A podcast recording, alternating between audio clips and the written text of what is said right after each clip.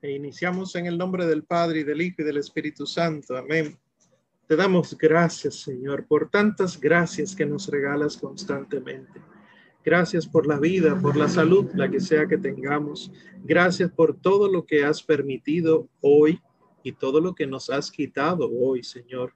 Queremos hacer siempre tu voluntad y así sometidos a tu voluntad queremos pedirte que esta última clase de esta primera parte sea para glorificarte y que lo que hablemos sea siempre para mayor gloria tuya. Hermosa Señora, a ti te pedimos como trono de la sabiduría que nos auxilies y que nos permitas, si es posible, acercarnos a ti para poder tomar de ese manantial de la sabiduría, para poder nosotros enriquecernos de allí donde nuestro Señor Jesucristo se enriqueció siendo un divino infante. Y así nosotros poder crecer alimentados de, de esa suave gracia que de tu mano procede, crecer a la estatura de nuestro Señor Jesucristo. Lo pedimos por Él que vive y reina por los siglos de los siglos. Amén. Creo en Dios Padre Todopoderoso, Creador del cielo y de la tierra. Creo en Jesucristo, su único Hijo, nuestro Señor, que fue concebido por obra y gracia del Espíritu Santo, nació de Santa María Virgen padeció bajo el poder de Poncio Pilato, fue crucificado, muerto y sepultado, descendió a los infiernos, al tercer día resucitó de entre los muertos, subió a los cielos y está sentado a la derecha de Dios Padre Todopoderoso. Desde allí ha de venir a juzgar a vivos y muertos. Creo en el Espíritu Santo, la Santa Iglesia Católica, la comunión de los santos, el perdón de los pecados, la resurrección de la carne y la vida eterna. Amén. San Damián de Molokai ruega por nosotros. Bueno, pues lo que nos queda para hoy es terminar de analizar, ¿verdad? Lo, poquito que teníamos, pero yo sé que ustedes eh, saben mucho más de ahí. Así que sería a partir del capítulo 7, ¿verdad? Le vamos a dar un poquitito rápido para ver si, si podemos avanzar. Recuerdan entonces que en el capítulo 4, por fin Juan se asoma al cielo y ve toda esta gran, entre comillas, arquitectura, ¿verdad?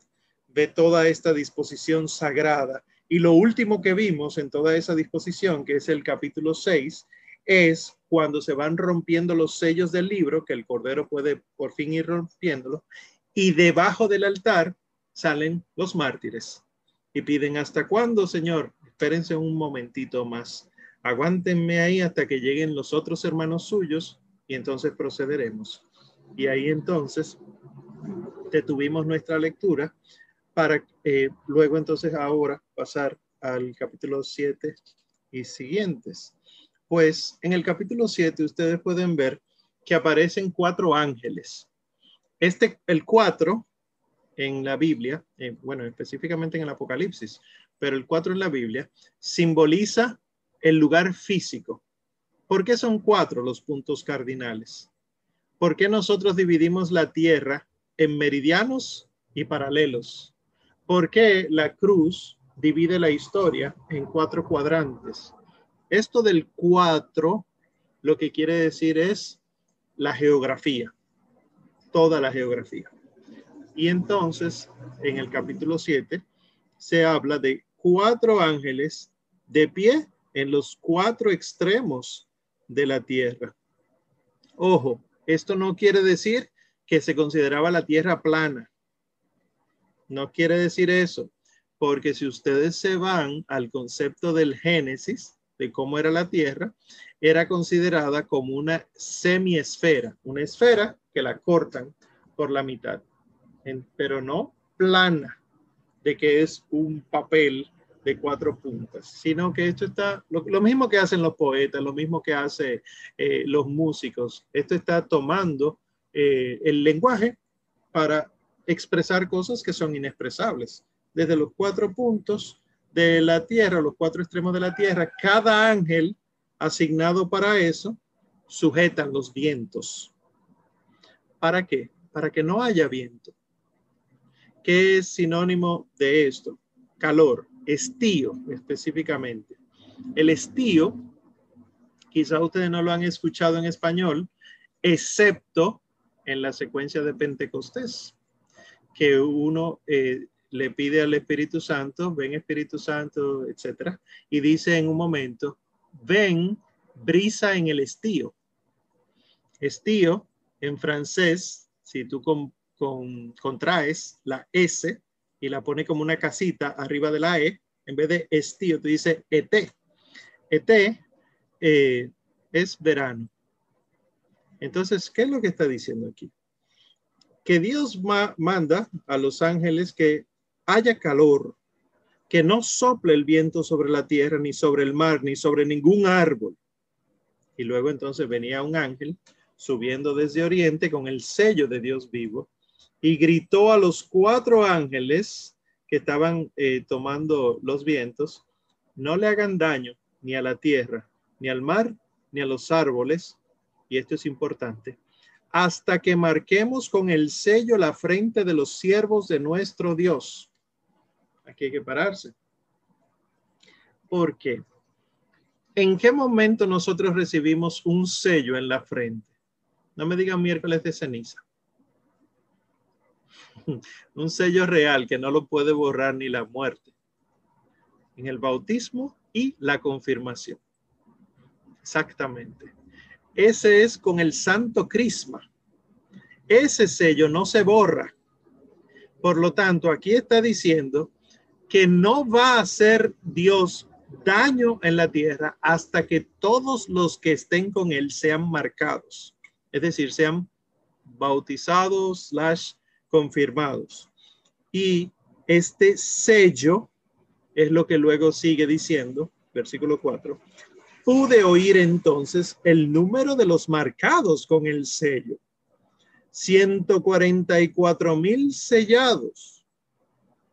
Estos famosos 144 mil no es un número y punto, porque sería incongruente que Dios que crea al ser humano y sigue creando el ser humano con Dios, de todos, todos, que ahora mismo somos 7 mil millones en el mundo, imagínense los que ha habido, los que habrá, y que Dios elija solo 144 mil. Esto es lo que está hablando, y me imagino que ya ustedes lo saben, que es el número de las 12 tribus, 12, multiplicado por el número de los apóstoles, 12, multiplicados por el mil, el mil en el Apocalipsis lo que simboliza es un número inmenso, indefinido. Miren que el salmo, hay un salmo que dice, para el Señor un día son como mil años. No es literalmente mil, sino inmenso, incontable. Entonces, ¿qué está diciendo aquí? Que de todos los creados, hay un grupo que está marcado en la frente, sellado, que son hijos de Israel, que vienen de la fe de Abraham, pero por los apóstoles. Esta es la iglesia. Esta es los, estos somos nosotros, los católicos, lo que está mencionando ahí. Los que están bautizados, los que son de hijos de Israel. Y dice ahí entonces luego, 12 mil sellados de Judá, de Rubén, de Gad, de Aser, y menciona las tribus en el orden, eh, ¿verdad?, propio de los, de los hijos de Israel, de Israel, sí. Pero luego agrega, versículo 9, después miré y pude ver una muchedumbre inmensa, incontable, que procedía de toda nación, raza, pueblo y lenguas. Esto no somos nosotros. Yo sé que en las prédicas siempre se nos dice, estos somos nosotros, los, incontables. No, no, porque esos no tienen marca. Nosotros sí tenemos el sello. Estos quiénes son, ahí viene la pregunta y ustedes la conocen, estaban de pie delante del trono y del cordero, vestidos con ropas blancas y llevando palmas en sus manos. Ahí le dicen quiénes son. Son mártires. Palma la palma es sinónimo de triunfo. A, los, a los antiguos eh, griegos y los romanos se le ponían laureles para el vencedor, pero también palmas. Nuestro escudo dominicano eh, tiene una rama de laurel y una rama de palma, sinónimo de, de victoria, de triunfo. Entonces, la palma por el cristianismo empieza a simbolizar pasión, martirio, pero es por la fe cristiana. ¿Por qué? Porque cuando se gana a alguien el cielo, cuando muere por Cristo, palma, es sinónimo entonces de triunfo y de muerte. Impresionante esto, porque lo que está diciendo es que había unos vestidos con ropas blancas, llevando palmas en sus manos y que gritaban, la victoria es de nuestro Dios que está sentado en el trono y el cordero, y terminaban entonces cantando un himno. Y viene, y para concluir la explicación hay que leer los versículos 13 y siguientes, que uno de los ancianos tomó la palabra y dijo, ¿quiénes son y de dónde han venido estos vestidos de blanco? Tú lo sabrás, él me respondió esos son los que llegan de la gran tribulación. Han lavado sus vestiduras y las han blanqueado con la sangre del cordero. Por eso están delante del trono de Dios, dándole culto día y noche en su santuario. Y el que está sentado en el trono extenderá su tienda sobre ellos. Oigan eso. Ellos no le corresponde estar en la tienda, sino que Dios extenderá su tienda sobre ellos. Entonces, ¿quiénes son estos? Estos son los que en el nombre de Cristo han muerto, pero no eran bautizados. No tenían el sello. Claro, 144 mil es mucho, si mil es indefinido, 144 mil es muchos de la iglesia, pero hay otros que no tuvieron la oportunidad de ser marcados o por la situación en la que nacieron o por una mala predicación de Omar Arbaje, que quizá terminaron, terminaron huyendo, o por una falta de predicación mía, que yo decidí hoy no levantarme porque sí, porque hoy era mi día de vacaciones, como si el Señor descansara, y estos no fueron bautizados. ¿Merecen el infierno? No. No sé si ustedes recuerdan que en la iglesia habla de que nosotros tenemos eh, digamos, varios tipos de bautismos. Está el bautismo eh, de sacramento, que es el del agua, el que se hace en el nombre del Padre y del Hijo y del Espíritu Santo. Está el bautismo de sangre. Este es el, bautismo fluminis, de agua, fluido, fluminis.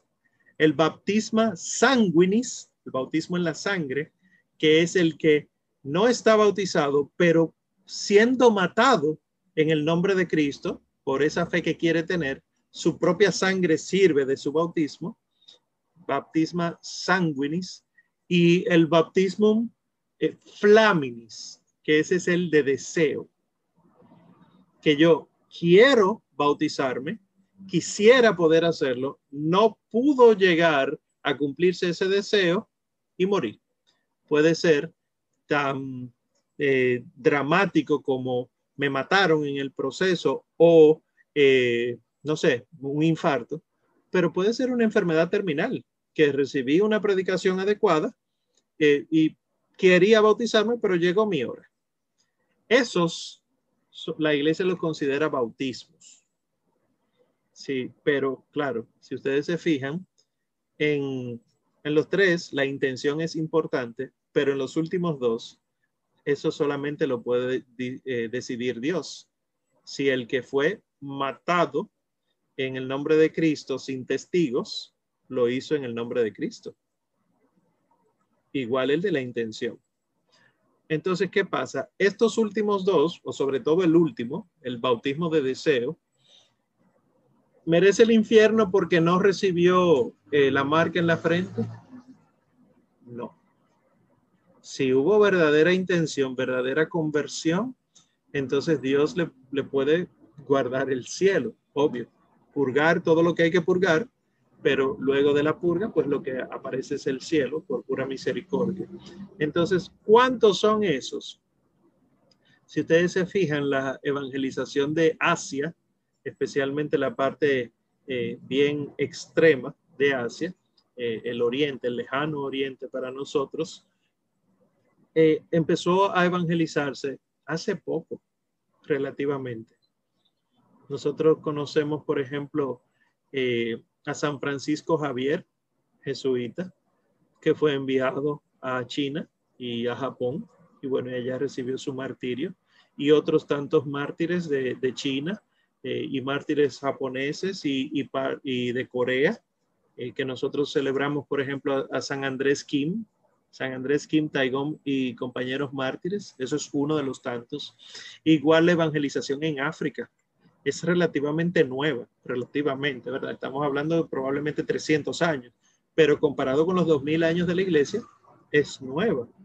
Eh, entonces, todos los que existieron desde Cristo hasta el inicio de esa evangelización, ¿hacia dónde van? No lo sabemos, pero sí sabemos que no están fuera del plan de Dios, porque Dios no crea a nadie para ser condenado. Pues miren la multitud inmensa que si buscaron con sinceridad de corazón a Dios, renunciando a todas las cosas malas, entonces pueden haber lavado sus vestiduras en la sangre del cordero sin saberlo. Por ejemplo, por si cuesta entender esto, los mártires de Roma, los santos inocentes que celebramos el 28 de diciembre, ellos fueron los primeros mártires de Cristo. Pero ellos no lo supieron, sus padres no lo supieron, sin embargo, recibieron a Cristo. Es decir, cuando Cristo asciende a los cielos, probablemente ellos eran los primeros en estar ahí con las palmas en las manos, recibiendo triunfante al Cordero que iba entrando en el cielo. Digo, estas son ya eh, unas cosas que uno va hablando desde la devoción. Bueno, pues entonces sigue diciendo que Dios, ¿verdad?, les extenderá la tienda sobre ellos y dice, ya, perdonen, los ruidos, ya no tendrán hambre ni sed, ya no les molestará el sol, ni bochorno alguno, porque el cordero que está en medio del trono los apacentará y los guiará a los manantiales de las aguas de la vida, y Dios enjugará toda lágrima de sus ojos. Aquí termina diciéndome que eran mártires de verdad, porque se la pasaban llorando, se la pasaban en bochorno, no, se la pasaban con mucha sed y ya el Cordero le va a sufrir todo eso. Y por fin entonces llega el séptimo sello, cuando el Cordero, que este es el último sello, ¿eh? Imagínense el libro con siete sellos. Que recuerden lo que habíamos hablado la noche de Pascua, las lecturas que se leen, la cantidad. Cada una viene a ser un sello. Es decir, se lee una, se rompe un sello se lee otra, se rompe un sello. Y entonces, cuando el Cordero abrió el séptimo sello, se hizo silencio en el cielo como media hora. Dice el, dice el Apocalipsis. Pero eso fue en el cielo, aquí por mi casa. Como una media hora. ¿Qué son las horas y los días en el Apocalipsis? Ustedes han visto que eh, hubo paz tres años y medio. Eh, hubo guerra tres años y medio. ¿eh? tres años y medio. ¿Cómo Juan, o ustedes o yo, cuando vemos el tiempo en Dios, describimos el tiempo? Cuando, por ejemplo, el dominicano gusta mucho de, ¿cuándo, tú me dijiste que pasó eso? Uf, uf, ya mucha gente entiende al dominicano, pero el uff, el ay, ay, ay, el bueno, etcétera, es eh, inexplicable, pero hace tiempo. Como en Dios no hay tiempo, ¿cómo yo puedo describir eso de Dios? Fácil. Si Dios es el 7, es decir, la eternidad será 7, para yo describir algo que dura, pero no tanto como la eternidad, yo lo parto por la mitad y tengo tres y medio. Entonces, tres y medio, tres días y medio, tres horas y media, lo que quiere decir es, va a durar, pero se acaba. No está diciendo literalmente tres años y seis meses. Recuerden que esto es símbolo. Y Juan está describiendo lo que él está viendo en el cielo y desde el cielo. Juan sube al cielo y lo dejan ver hacia la tierra. es mirar a través de los ojos de Dios. Imagínense esto, es impresionante. Y si para Dios nuestra vida completa es una vela nocturna que se gasta y nadie se enteró de eso, imagínate entonces Juan mirando a los seres humanos, a la historia de la humanidad completa a través de los ojos de Dios. Ah, eso fueron tres años y medio. Y pueden ser muchos, muchos, muchos, muchos años en un sentido humano. Bien. Entonces, se hizo silencio como media hora. ¿Cuál sería el énfasis que yo haría acá? En el silencio, no en la media hora. Porque la liturgia, eh, como particularidad, es que el silencio es obligatorio en ella. Pobre Adel. El silencio es obligatorio en la liturgia. no lo supe. Y esto quiere decir que incluso en el cielo se hace silencio. Eh, el séptimo sello, si nos vamos a, las, a, la vigilia pascual, el sábado santo, ocurriría antes, ¿verdad? El sexto sello, ahí se, se, acaban las lecturas del Antiguo Testamento y el séptimo sello sería para el, el Nuevo Testamento. Entonces, el silencio ocurre antes de que se cante el Gloria poniéndolo en la liturgia del sábado santo. O sea, que tiene que haber silencio entre las lecturas en resumen. Y entonces los siete ángeles que estaban de pie frente a Dios le fueron entregadas siete trompetas y llegó otro ángel y se puso junto al altar con un badil de oro. Le dieron muchos perfumes. Eh, vayan pensando en el incienso, en los olores, etcétera, que se elevó delante de Dios por mano del ángel y el ángel tomó el badil, lo llenó con brasas y lo arrojó sobre la tierra. Piensen en, en un incensario, ¿verdad? Eh, viene el Gloria del sábado santo, eh, se empieza a tocar, ahí están las trompetas, y se pone incienso y empieza a incensarse todo. Lo que Juan está diciendo es que incluso hasta los carbones que queman el incienso tienen un sentido. Se arrojan sobre la tierra el carbón para poder generar oración, me imagino que esto sí lo saben, la, el, incienso, el humo del incienso son nuestras oraciones a Dios, ¿verdad? El perfume son las oraciones nuestras a Dios. Entonces, para que el carbón pueda hacer que el incienso genere humo, tiene que quemarse, tiene que calentarse. Entonces, cuando el ángel tira sobre la tierra eh, el carbón, no piensen que, ah, castigo, destrucción, la muerte. No, es para que nuestras vidas se conviertan en incienso. Es para que podamos nosotros morir, que este cuerpo no sirve para nada, ¿eh? morir para que nuestra vida sea oración pura. Entonces viene trueno, estruendo, relámpago, temblor de la tierra, que tú dices, wow, esto es Apocalipsis, esto es el Armagedón, esto es, te pasan todas las películas a vida y por haber de zombies, de virus, de, etcétera. Y lo que te está diciendo es, cuando empiezan los truenos fuertes, entre ustedes, si a alguno le tiene miedo a los truenos, eh, relámpagos, temblor de tierra, ¿no es acaso el momento en el que nuestras oraciones se dirigen más fácilmente a Dios? Y de manera casi espontánea. Pues logró su cometido el carbón. ¿Entienden cómo este libro es de esperanza, verdad? Bueno, los que rezan a Santa Bárbara, yo, voy a dar una catequesis, pero después, pero no, no es así. Y entonces empiezan a sonar las trompetas. Las cuatro primeras trompetas empezaron los ángeles a tocar. Primera trompeta, pedrisco y fuego con sangre sobre la tierra.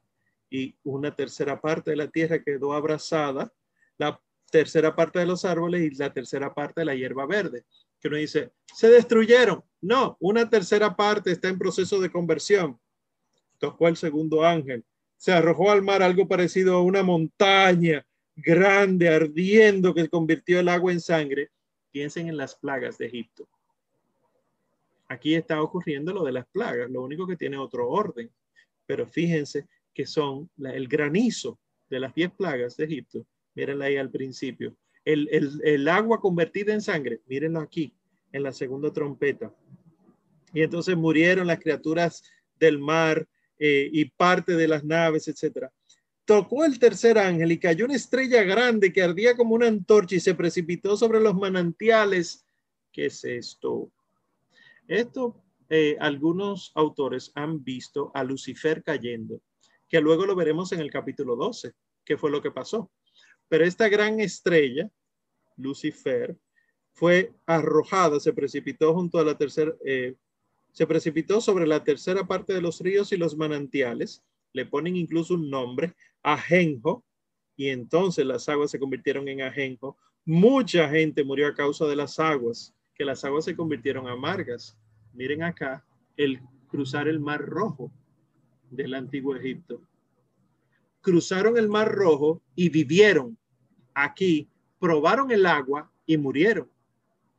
Para nosotros el bautismo es vida y aquí está diciendo que esta agua no produce la vida.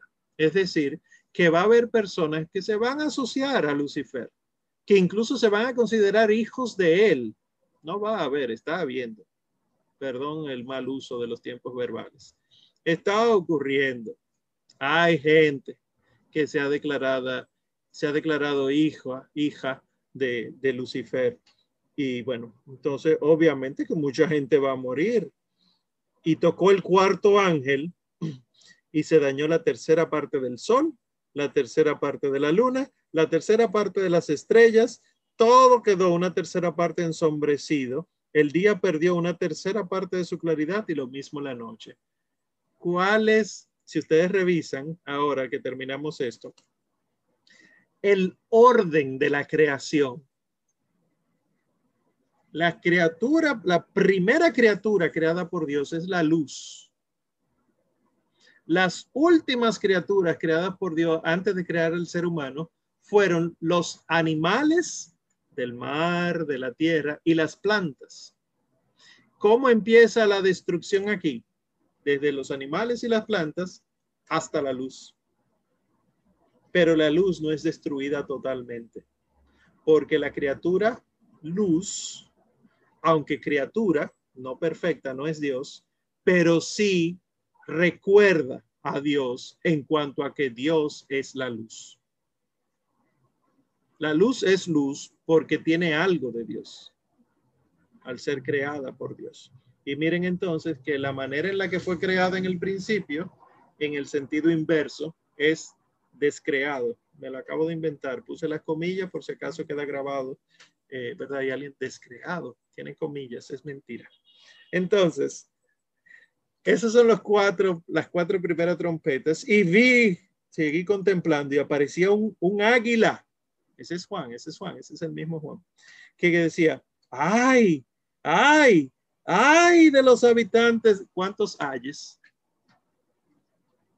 Tres ayes cuando ustedes se van al Evangelio según San Lucas, me imagino que lo recordarán porque ustedes son muy buenos estudiantes, el Señor hace unas bienaventuranzas y luego hace tres ayes contra los escribas, los fariseos, etc.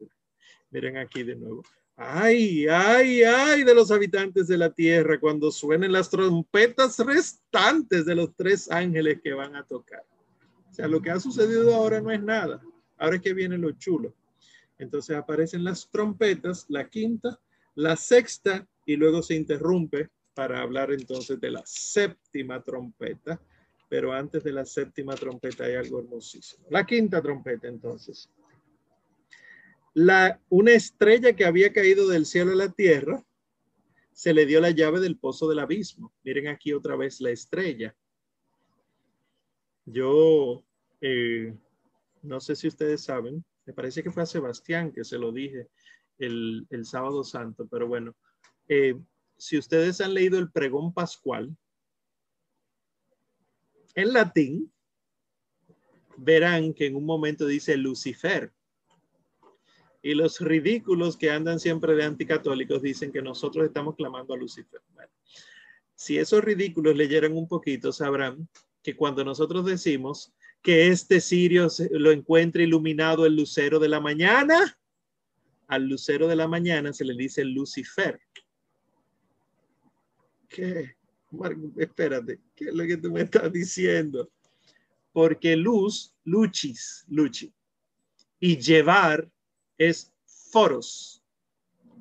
De ahí sema, señal, foro, el que lleva la señal, el semáforo.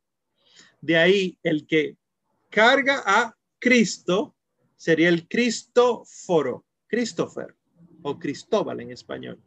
El que carga al cordero sería un agnósforo, añósforo, agnus, cordero. Y así entonces ustedes verán una serie de santos que se llaman eh, cefalóforo. ¿Qué es céfalos? Cabeza. Entonces esos son los santos que ustedes lo ven pintados con la cabeza en la mano, porque murieron decapitados, pero seguían predicando con la cabeza en la mano. Son chulísimos. Hay algunos que son un poquito macabros porque se le ven la fuentecita de sangre del cuello. Pero es muy impresionante. San Pablo es un cefalóforo, lo que pasa es que uno lo, lo considera desde otro punto de vista. Pero San Pablo murió decapitado y según la tradición, él seguía predicando, la cabeza por allí seguía hablando de lo más tranquilo. Me gusta la cara de Francina. Es que este cuerpo no sirve para nada. Seguimos, seguimos. Los que no tienen la cámara encendida, Ustedes no saben, yo estoy gozando aquí. Bueno, entonces, tocó el ángel en la trompeta, eh, cae la estrella, que viene a ser este, este mal ángel, se abre el pozo del abismo y surge una humareda.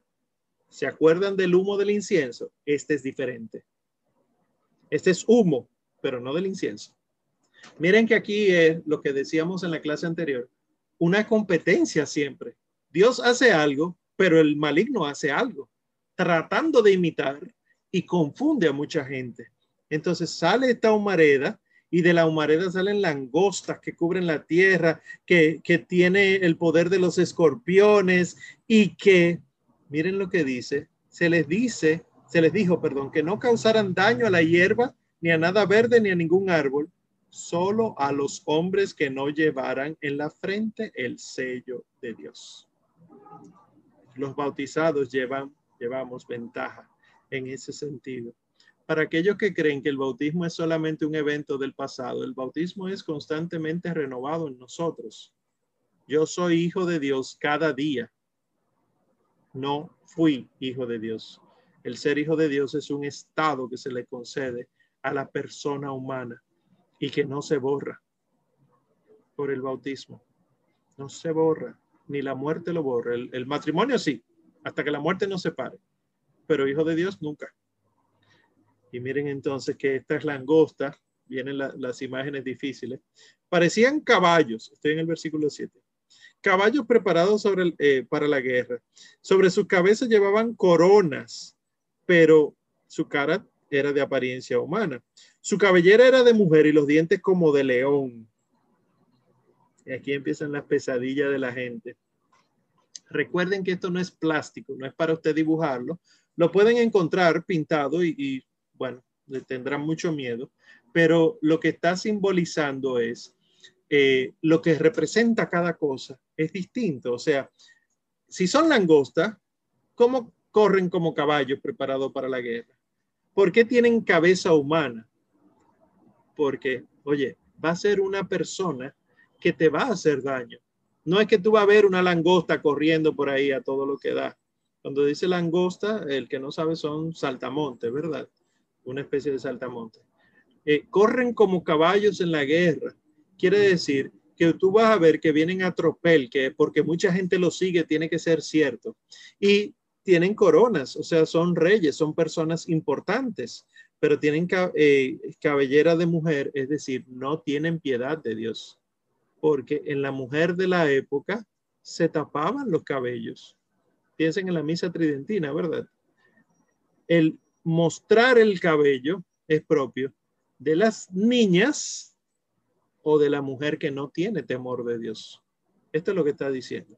Son personas que no tienen temor de Dios y tienen dientes como de león. Dice San Pedro en una de sus cartas, sean sobrios estén alerta, que su enemigo el diablo, como león rugiente, ronda buscando a quien devorar. Resístanle firmes en la fe. Esto de Fortes Infide, eh, a propósito de, de Leo Rugiens, el león rugiente, esto es lo que está diciendo. Son aliados de Satanás. Aunque tú lo veas como, como eh, cosas impresionantes. Y de hecho dice el versículo 11 que el rey de ellos es el ángel del abismo, llamado en hebreo Abaddon y en griego Apolion, que lo que significan es destrucción y destructor, el que destruye, el que se mete en medio del plan de Dios y lo, y lo rompe. ¿Cómo se dice meterse en medio y romper? Diabolos. El bolé en griego es parte y día es introducirse en medio, estar en medio. Por eso diálogo es logos, palabras que se intercambian, que están en medio. El diálogo son palabras que se intercambian. El diábolos es el que se mete y divide. Crea partes, bolo. De ahí metabolismo, donde todos los bolos funcionan en conjunto y hacen que tú tengas una dinámica. Bueno, entonces, el diabolos es el destructor. Eso es lo que está diciendo. Y suena la sexta trompeta. Tocó el sexto ángel y oí una voz que salía de los cuatro cuernos del altar de oro delante de Dios. O sea, esta voz viene directamente del altar. Suelta a los cuatro ángeles atados junto al gran río Éufrates. Y los ángeles estaban preparados para aquella hora, día, mes y año. Esto es verdad, nadie sabe ni el día ni la hora, solamente el Padre. Pues aquí esta, esta es la hora del Padre, esta es la hora del Hijo, esta es la hora del Espíritu Santo. Eh, y su su tropa, perdón, de caballería estaba formada por 200 millones de soldados y pude oír su número. Contemplé a los caballos y sus jinetes. Llevaban corazas de fuego, jacinto y azufre. Las cabezas de los caballos parecían de león, o sea, del demonio. De sus bocas salía fuego, eh, acompañado de humo y azufre, o sea, viene directamente del infierno. Estas tres plagas exterminaron a la tercera parte de los hombres por el fuego, el humo y el azufre que salían de sus bocas. Aquí te dice, por ejemplo, que qué cantidad de personas voluntariamente se va a condenar una tercera parte de la humanidad. O sea, cuando digo voluntariamente es que quieren servir al demonio. No es que eh, nadie les dijo nada, sino le dijeron, pero renunciaron a Cristo, una tercera parte de la humanidad. Y eh, bueno, y ahí habla de sus poderes y demás. Y dice que incluso a pesar de eso, eh, estoy en el versículo 21, no abandonaron los hombres sus asesinatos, sus hechicerías, sus fornicaciones y su rapiña. A pesar de que estamos viendo cuáles son las condenas, seguimos haciendo. Y entonces llega el capítulo 10 y 11 sobre el castigo final que se acerca. Otro ángel poderoso que bajaba del cielo envuelto en una nube con el arco iris sobre su cabeza. ¿Qué es esto? Si recuerdan, los ángeles son los encargados, entre muchas otras cosas, de las fuerzas naturales. Que salga el sol es a un ángel que se le ha dado esa tarea. Que salga el arco iris es a un ángel que se le ha dado esta tarea. Entonces, aquí está diciendo un ángel envuelto en nube con arco iris sobre su cabeza. O sea, estamos hablando de un día nublado, pero sale el arco iris, ¿verdad? Estamos hablando de la alianza primera. ¿Verdad? La alianza de no destruir el mundo otra vez con agua. Fue muy rápido. No, está bien. Tienen caras de angustia. Entonces, esta alianza de no destruir el mundo con el agua, dice, su rostro era como el sol, sus piernas columnas de fuego. Llevaba en sus manos un librito abierto. Alianza. Librito. Antiguo Testamento. Librito y dice, puso el pie derecho sobre el mar y el izquierdo sobre la tierra y gritó, como ruge el león. Cuando gritó, siete truenos dejaron oír su estruendo. Apenas los siete truenos dejaron de oír su estruendo, me disponía a escribir, pero oí una voz que me dijo, sella eso y no lo pongas por escrito. Hay cosas que Juan vio que no entendemos, porque a él se le prohibió decírnosla. Pero ¿qué estaba diciendo, entre otras cosas, verdad? Lo que uno puede entender. Si este ángel representa la antigua alianza y este ángel entonces, hablando del librito, representa el Antiguo Testamento y pone un pie sobre la tierra y un pie sobre el agua, está hablando de las cosas primeras, las cosas antiguas que todavía nos falta por entender, pero que luego entonces se completarán en nuestro Señor Jesucristo. Entonces, no escribas esto. Y el ángel que vi sobre el, eh, el pie sobre el mar y la tierra levantó al cielo su mano derecha y juró por el que vive por los siglos de los siglos, el que creó el cielo y cuanto hay en él, etcétera, juró, ya no habrá dilación. Cuando lleguen los días en que se oiga la voz del séptimo ángel, cuando se ponga a tocar la trompeta, se habrá consumado el misterio de Dios, según lo había anunciado como buena nueva a sus siervos, los profetas. El Señor Jesús, antes de entregar su espíritu, dice, todo está consumado. Quiere decir que aquí está anunciada la consumación de la muerte de Cristo, en quien se da la última, nueva y definitiva alianza. Ya no una alianza estoy aquí citando la carta a los hebreos, que la veremos si Dios quiere en el próximo curso. Ya no una alianza que se hizo en tiendas en el desierto. Nosotros no hemos tenido que subir a un monte para encontrarnos con Dios, sino que Dios bajó hasta tal punto de que se encarnó para poder nosotros hacer la alianza con Él y Él con nosotros. Pues aquí entonces se anuncia lo que ha de venir y el librito no queda en cualquier sitio, sino que se le dice a Juan, cómetelo.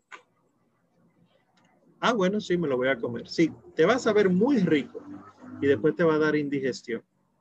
Atención católicos. Cuando uno conoce la Sagrada Escritura, que uno dice, por ejemplo, los que están tomando apuntes, wow, interesante, qué lindo, qué hermoso, pero lo va a poner en práctica, duele, quema. Eso es lo que está diciendo, básicamente. No es un libro que sea dulce de la casa de Hansel y Gretel, hecho con donas y, fondant. No, eh, es que conocer es una cosa y vivir la palabra es otra. Nosotros estamos llamados a conocerla, comérnosla, pero a digerirla, vivirla. Y por eso entonces al pobre le da gastritis. Eso explicaría mucho de mis malestares, supongo. Eh, y luego entonces es enviado a profetizar contra numerosos pueblos, naciones, lenguas y reyes. Capítulo 11. Aparecen dos testigos. Estos dos testigos, les adelanto, me imagino que lo saben por las citas a pie de página, la, la patrología, los padres de la iglesia, los consideran a San Pedro y a San Pablo. Sorprendentemente, San Pedro muere en Roma, San Pablo muere en Roma, a los pocos metros de donde murió San Pedro. Cuando uno llega a la ciudad eterna, allá Roma, uno descubre la basílica impresionante de San Pedro, pero presidiendo delante como quien recibe al que va a entrar, uno ve una estatua inmensa de San Pedro con las llaves y una estatua inmensa de San Pablo con la espada. San Pedro y San Pablo son nuestros dos grandes pilares, en cierto modo, de la teología. La teología eh, apostólica jerárquica, San Pedro, pero la teología paulina que nos permite profundizar en el misterio de Cristo esto de, eh, bueno, la mayoría de los himnos que conocemos sobre Cristo son de San Pablo. Cristo, a pesar de su condición divina, no hizo hablar de, su categoría de Dios. Eso es Filipenses. Eh, me olvidó ahora el de los Efesios, pero el de los Efesios es una cosa hermosísima que dice que nos ha predestinado desde toda la antigüedad a sus, a ser santos e irreprochables ante Él por el amor. Así dice el himno de los Efesios. El de los Colosenses, etcétera. San Pablo elabora esto. Entonces, cuando en el capítulo 11 empiezan a hablar de que eh, se le va a dar eh, a dos testigos, recuerden que testigo es mártir, eh, la facultad de hablar en la ciudad, la ciudad Roma. Eso es lo que dice. Voy a, a leerlo. Dice, versículo 2, deja aparte el patio exterior del santuario, no lo midas porque ha sido entregado a los gentiles que pisotearán la ciudad santa 42 meses pero haré que mis dos testigos profeticen durante 1260 días cubiertos de sayal. Estos, ellos son los dos olivos, los dos candeleros que están de pie delante del Señor de la tierra, etc. Algunos dicen, pero Ciudad Santa no es Jerusalén. Sí, pero si esto fue escrito en el año 100, eh, aproximadamente, ¿verdad? Ya San Pedro había muerto mártir y ya San Pablo había muerto mártir y ya entonces se veneraban las reliquias de San Pedro y de San Pablo en Roma y Ciudad Santa, aquí puede ser sinónimo de Roma, pero Roma, la parte espiritual, no Roma, el imperio. Y bueno, y ustedes saben que acaban con ellos, pero luego entonces Dios los resucita y ellos siguen hablando. Eh, esto es lo que nos toca a nosotros. Eh, se pusieron de pie, estoy en el versículo 11 capítulo 11, versículo 11. Pasados los tres días y medio, un aliento de vida procedente de Dios entró en ellos y se pusieron de pie, y un gran espanto se apoderó de quienes los contemplaban. Oí entonces una voz potente que les decía, subid acá, y subieron al cielo en la nube a la vista de sus enemigos, o sea, gozan, hasta el día de hoy todavía estamos hablando de ellos, gozan del favor de Dios y entonces vienen las catástrofes. Y por fin la séptima trompeta. El segundo ay ha pasado, pero atención que viene enseguida el tercero. Y entonces el séptimo ángel tocó la trompeta, sonaron del cielo fuertes voces que decían, ha llegado sobre el mundo el reinado. Este ya es el definitivo, este viene a ser la proclamación del Nuevo Testamento, ¿verdad? De la lectura del Nuevo Testamento ha llegado sobre el mundo el reinado de nuestro Señor y de su Cristo, y reinará por los siglos de los siglos. Los veinticuatro ancianos se postran rostro en tierra, adoran a Dios y le dicen, te damos gracias, Señor Dios Todopoderoso, aquel que es y el que era, porque has asumido tu inmenso poder para establecer tu reinado. Se encolerizaron las naciones, etcétera. Esto también lo rezamos en la liturgia de las horas. Y aquí me detengo, porque miren bien, Olvídense de que hay numeritos en su Biblia. Y miren bien, estoy en el versículo 19 y voy a seguir leyendo de corrido para que entiendan.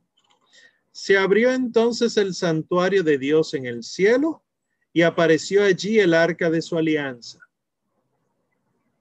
Es decir, estamos en la en el templo divino y hay un lugar para el santuario, el Sancta Santorum la capilla ahora diríamos, se abre y está el arca.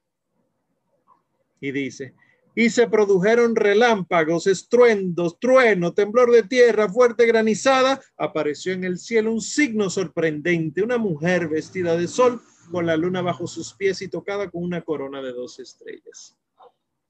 Eh, Juan lo que está diciendo, miren, miren algo, o sea, Juan vivió con la Virgen María lo que él pudo aprender de ella y no solamente ella contándole, o sea, si ella es esposa del Espíritu Santo, hija predilecta de Dios Padre, madre de Dios Hijo, una mirada de la Santísima Virgen María a San Juan pudo haberle dicho todo lo que San Juan necesitaba saber sobre alguna duda que él tuviera.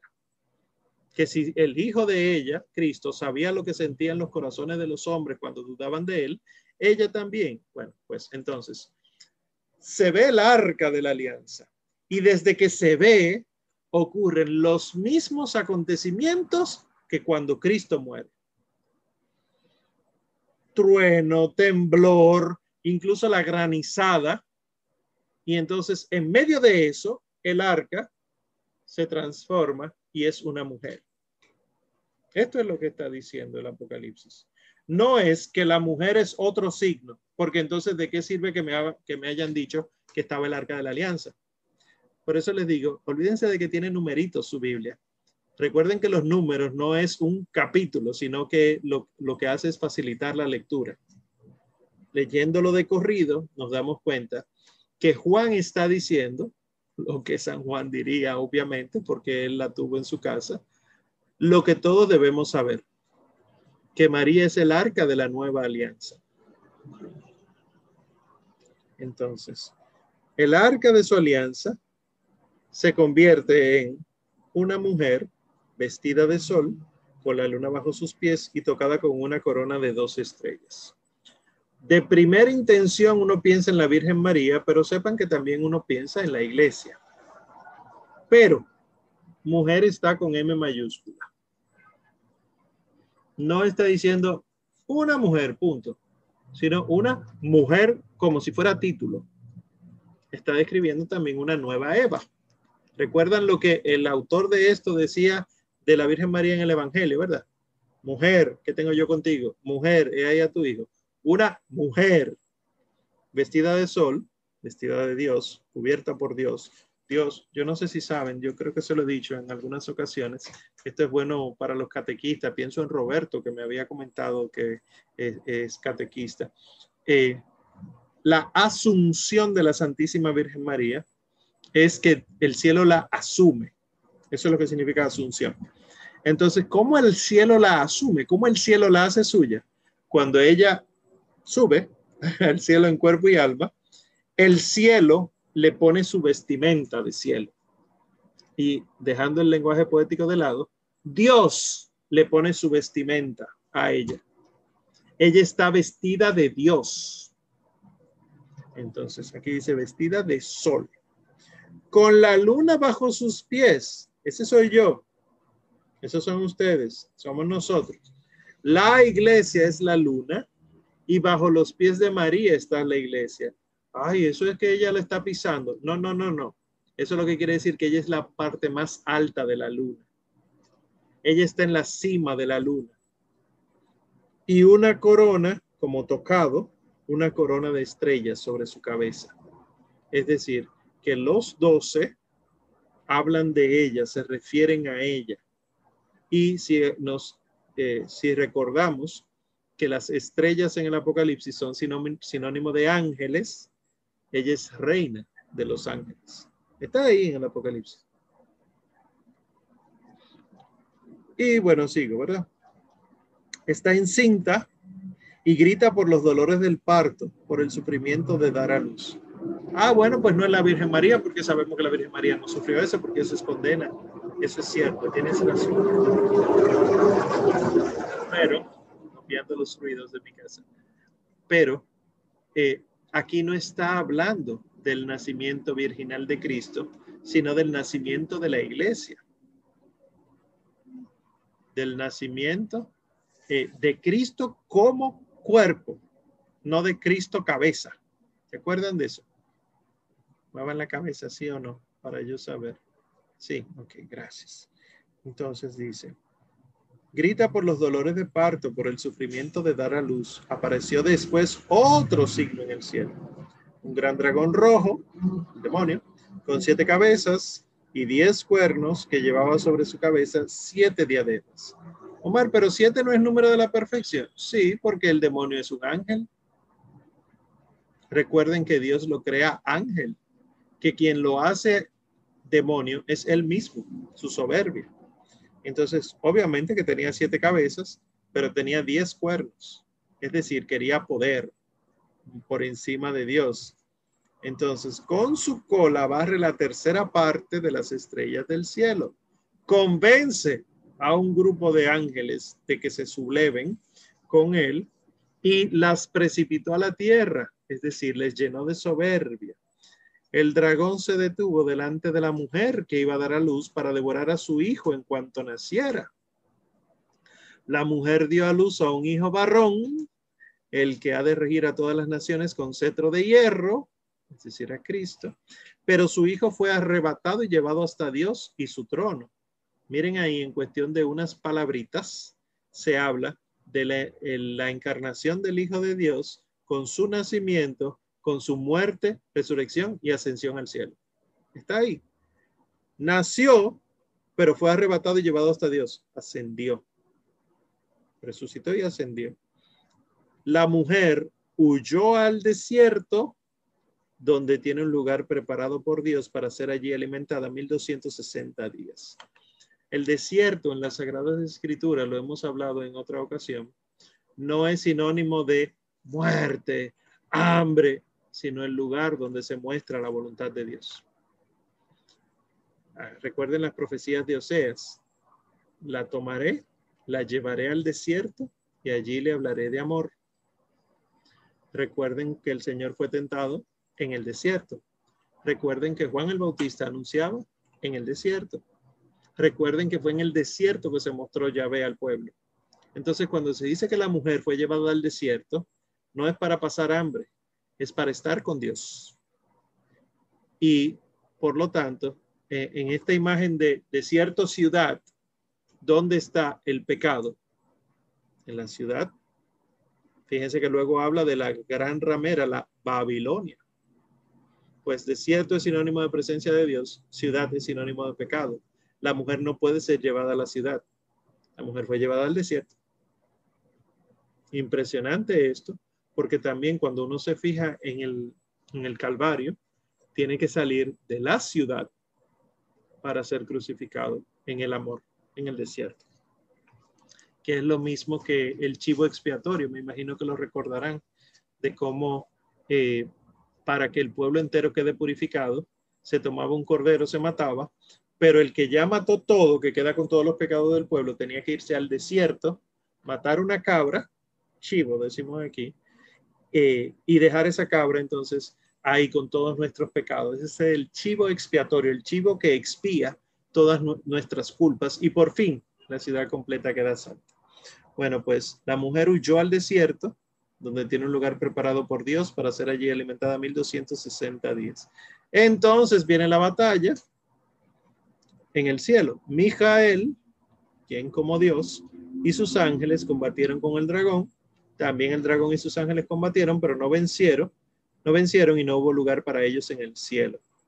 El gran dragón, coma, y aquí aparece el vínculo con el Génesis, la serpiente antigua, coma, y aquí vienen las aclaraciones teológicas, el llamado diablo o Satanás, por si acaso hay duda, el seductor del mundo entero, como dicen los libros de la sabiduría, fue arrojado a la tierra junto con sus ángeles, que es lo que hemos hablado en otras ocasiones, que eso ocurrió en el principio. Entonces, aquellos entre ustedes que me han escuchado hablar sobre Mariología, si la batalla del cielo ocurrió al principio, la mujer vestida de sol con la luna bajo sus pies ocurre antes del principio. Y por eso entonces la iglesia utiliza esa imagen como la Inmaculada Concepción de la Virgen María, quiere decir que ella fue concebida en Dios desde siempre. Con razón, el libro del eclesiástico, con razón, el libro de la sabiduría, dice que la sabiduría, de la sabiduría, yo estaba con Dios cuando Él estaba creando el mundo. No había Él puesto todavía los fundamentos de la tierra cuando ya yo me gozaba en Él. El plan perfecto de Dios. Roberto, adelante.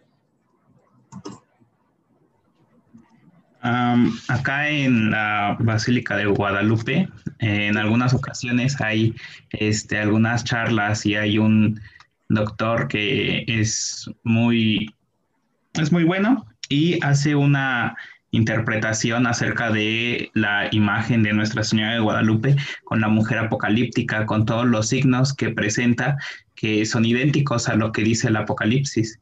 Así es. Entonces, eh, ella, bueno, el, padre Eduardo nos dice que este, eh, la Virgen de Guadalupe es la mujer del Apocalipsis.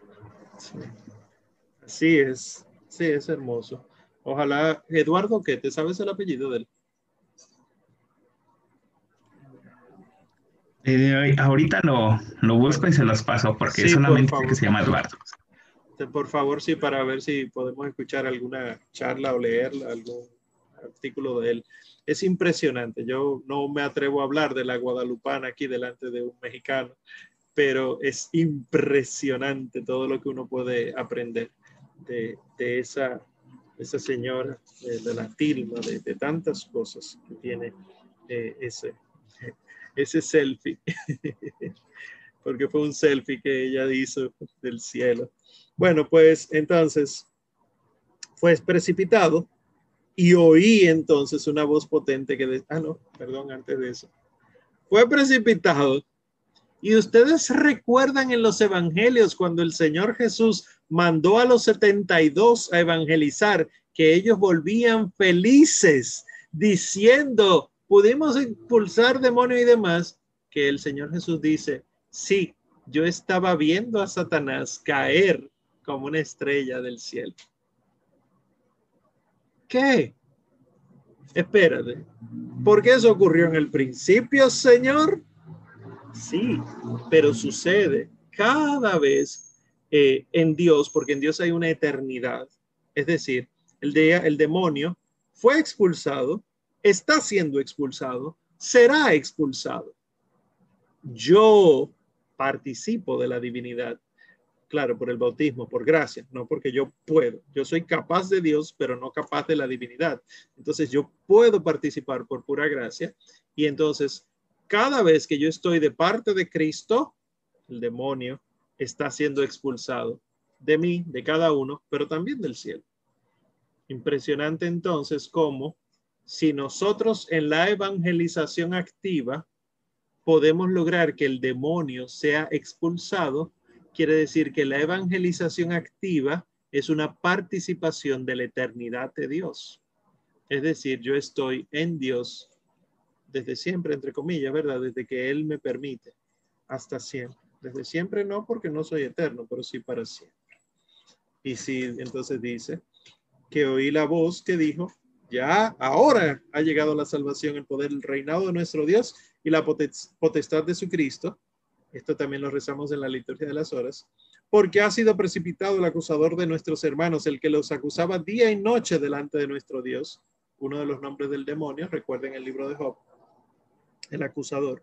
Ellos le vencieron en virtud de la sangre del cordero y gracias al testimonio que dieron de palabra y obra, porque despreciaron su vida antes que la muerte la traducción que usamos nosotros de, me parece que es colombiana o, la mexicana, no se dice, no amaron tanto su vida que temieran la muerte.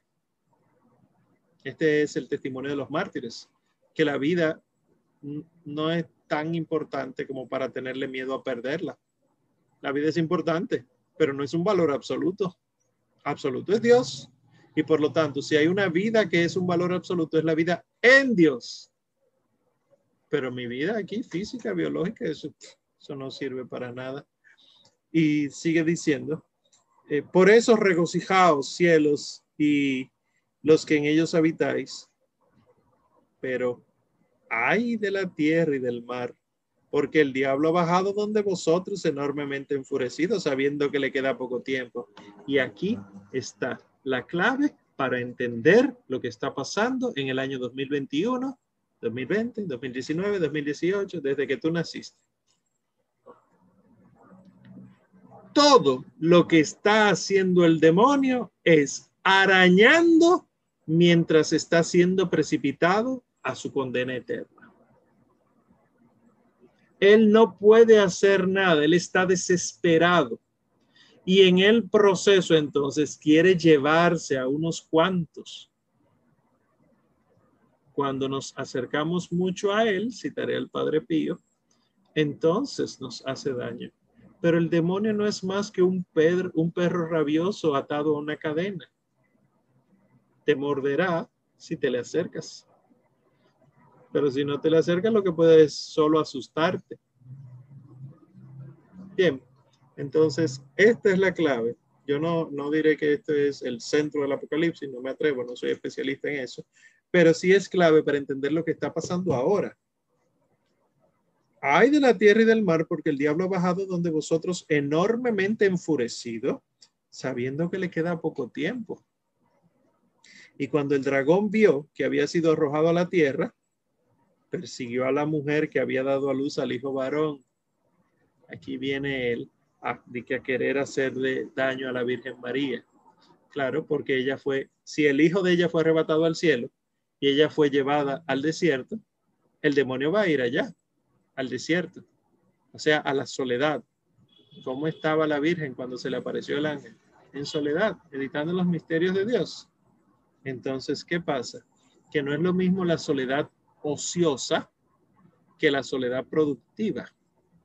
Citamos a los grandes santos de la vida monástica, eh, piensen en, San Benito Abad, San Antonio Abad también, pero en San Benito, el famoso ora et labora, que cuando el demonio venga a tentarte, te encuentre ocupado.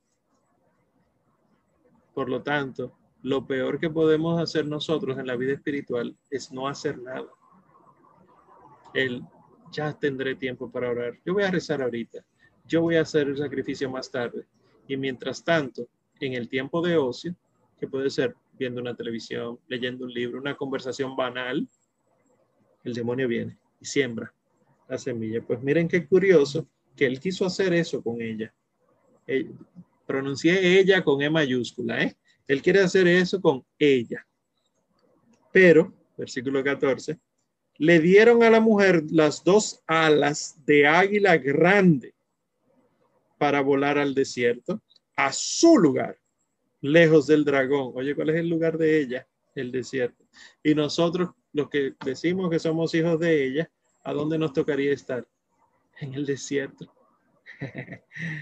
Entonces, lejos del dragón, donde tiene que ser alimentada, o sea, divina providencia, un tiempo y tiempos y medio tiempo es decir, tres y medio. Ella va a estar aquí con nosotros eh, hasta ser llevada donde Dios, la asunción. Entonces el dragón vomitó de sus fauces como un río de agua y cuando la mujer escapaba con intención de arrastrarla con su corriente, pero la tierra vino en auxilio de la mujer, es decir, la creación entera se pone a servir a esta mujer. ¿Quién será la mujer que a tantos inspiró poemas bellos de amor? Le rinden honor la música, la luz, el mármol, la palabra, el color. Wow, ¿quién será ella? La tierra abrió su boca y absorbió el río vomitado de las fauces del dragón. Entonces, despechado contra la mujer, se fue a luchar contra el resto de sus hijos. Está el profe levantando su mano. Los que guardan los mandamientos de Dios y se mantienen firmes en el testimonio de Jesús. ¿Entendéis? Hasta aquí. No podemos seguir, ¿verdad? Hasta aquí, por favor. Preguntas, dudas. Veo algo en el chat. Vamos a ver. Mm, hay gente que me ha escrito. Ah, no está bien.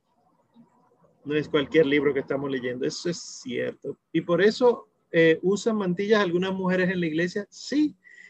Lamentablemente ahora es algunas.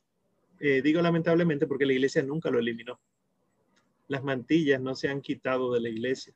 De hecho, eh, si ustedes se fijan, con el pasar de los años, la Virgen María no se aparece sin velo. Ah, bueno, porque somos más modernos. Eh, eh, la Virgen se va a aparecer con jeans. Ay, qué falta de respeto. no, no, no, para nada. Ella es de Dios y ustedes son de Dios y ustedes traen vida. Y entonces son sagradas, se tapan no porque no somos dignos de verlas, ni tampoco porque ustedes eh, no pueden mostrar, no, es que son de Dios, son de Dios, son misterios de Dios. Y solamente a Dios le toca disfrutar de las cosas hermosas que Él pone en ustedes. Yo no traigo vida. Ustedes la traen, la transportan, claro, si Dios quiere, ¿verdad? Eh, pero la traen, la transportan, la alimentan y después de salido del útero, ahí es que es verdad que ustedes hacen el trabajo eh, grande. Entonces, ¿cómo no cuidar eso sagrado? Pero sí, en respuesta a la pregunta, Lisa, sí, es por eso. Bien, mis queridos, preguntas, dudas, aclaraciones, comentarios, impresiones. Boom. Ya. Adela, adelante. Sí, ya que dijiste impresiones, está bien. Buenas noches. Eh, en realidad, el capítulo 12, pues siempre ha sido en mi familia muy citado. Em, y es, es, como algo, era de conocimiento, ¿verdad? Ah, no, sí, claro, la mujer. Y siempre se ha entendido, como nos han enseñado, claro, la mujer, la virgen, punto. Y me sorprende mucho que lamentablemente no se interprete así eh, muchas veces. Pero sí me sorprende lo que dijiste porque tenía una de mis preguntas era el por qué si estamos en el Apocalipsis nos citan algo que pasó antes del Génesis, digamos. Como el principio del principio del principio. Sí.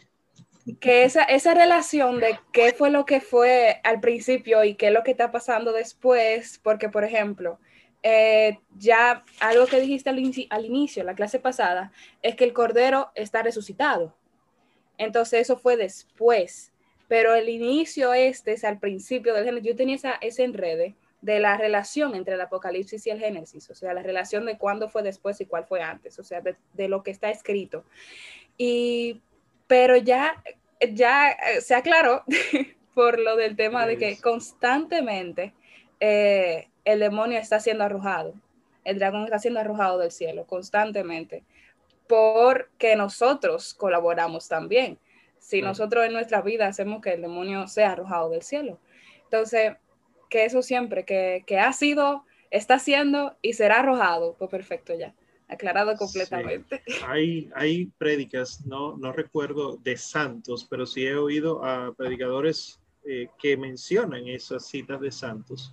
Hay prédicas que están basadas en esa lucha entre San Miguel y el demonio, porque el grito del demonio fue quien como yo.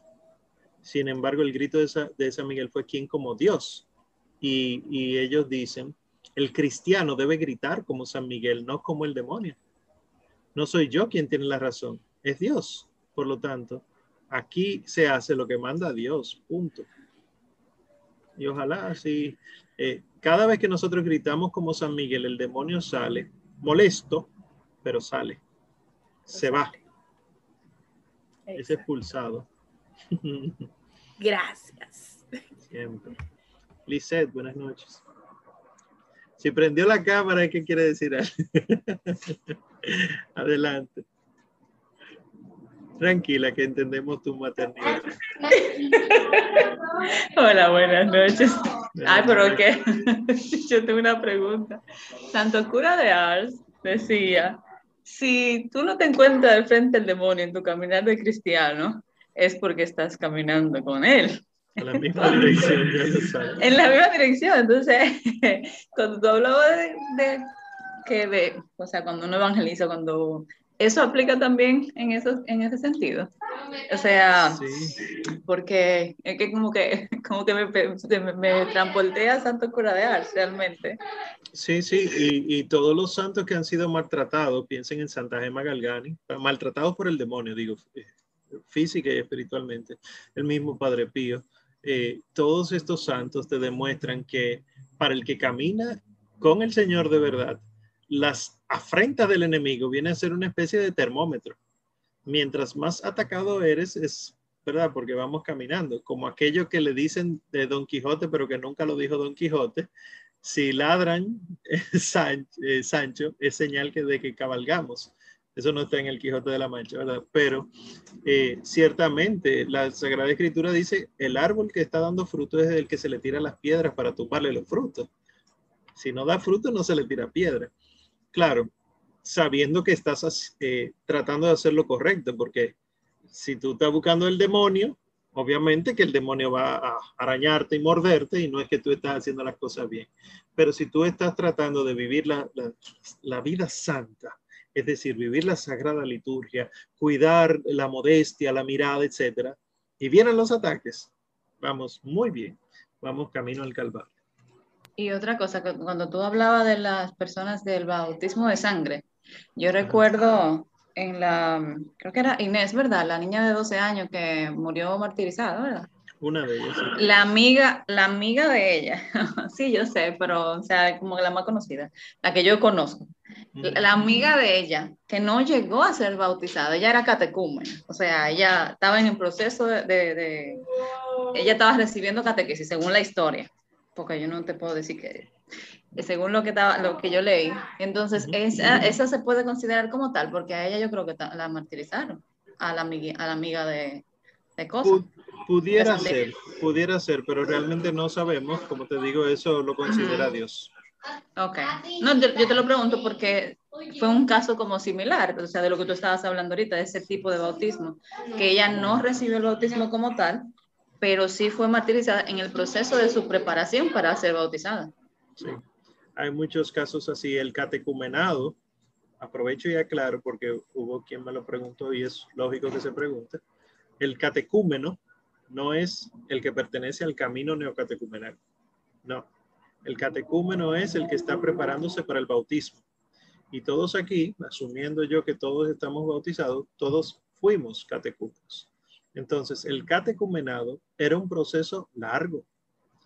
El catecumenado duraba de dos a cuatro años.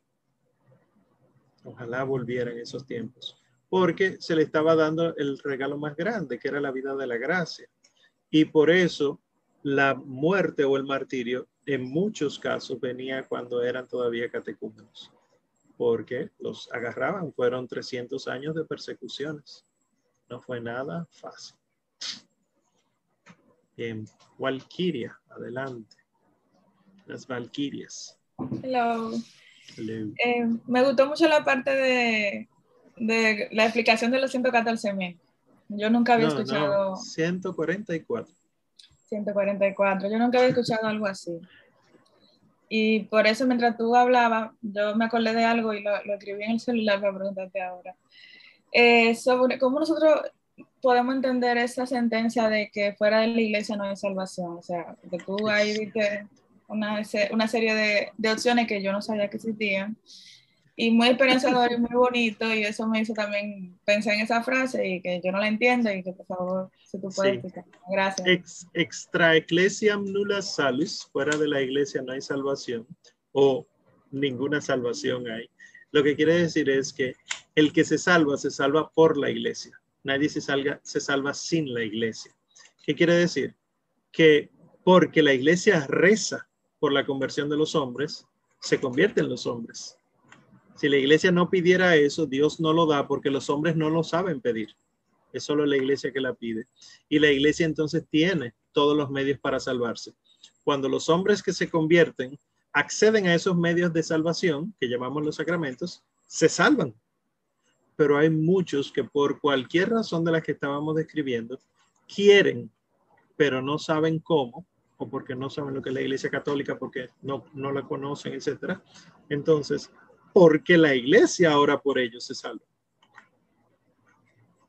Entonces nosotros no podemos decir como capitalizar la salvación y decir, si no es católico, si no es católico no tiene oportunidad de salvar. O sea, e, existe la posibilidad de que una persona que, que no sea católica, por ejemplo, en un país como el nuestro, donde sí se ha predicado el catolicismo, sí se ha predicado desde hace mucho tiempo, desde hace siglos, ¿Tú crees que tú puedes responder eso? Eso se deja a la, misericordia de Dios. obviamente que sí, se deja a la misericordia divina, porque es que la experiencia de cada uno ha sido muy distinta. De esos que tú describes, son muy distintas. Puede ser, por ejemplo, que algunos sí quiera convertirse a la fe, pero tenga muchos, no sé, escrúpulos o quizá tiene mucha presión familiar. Eh, yo me crié evangélico y mis padres son pastores o mis abuelos eran pastores, etcétera, y quizá no tienen el, el, coraje suficiente, quizá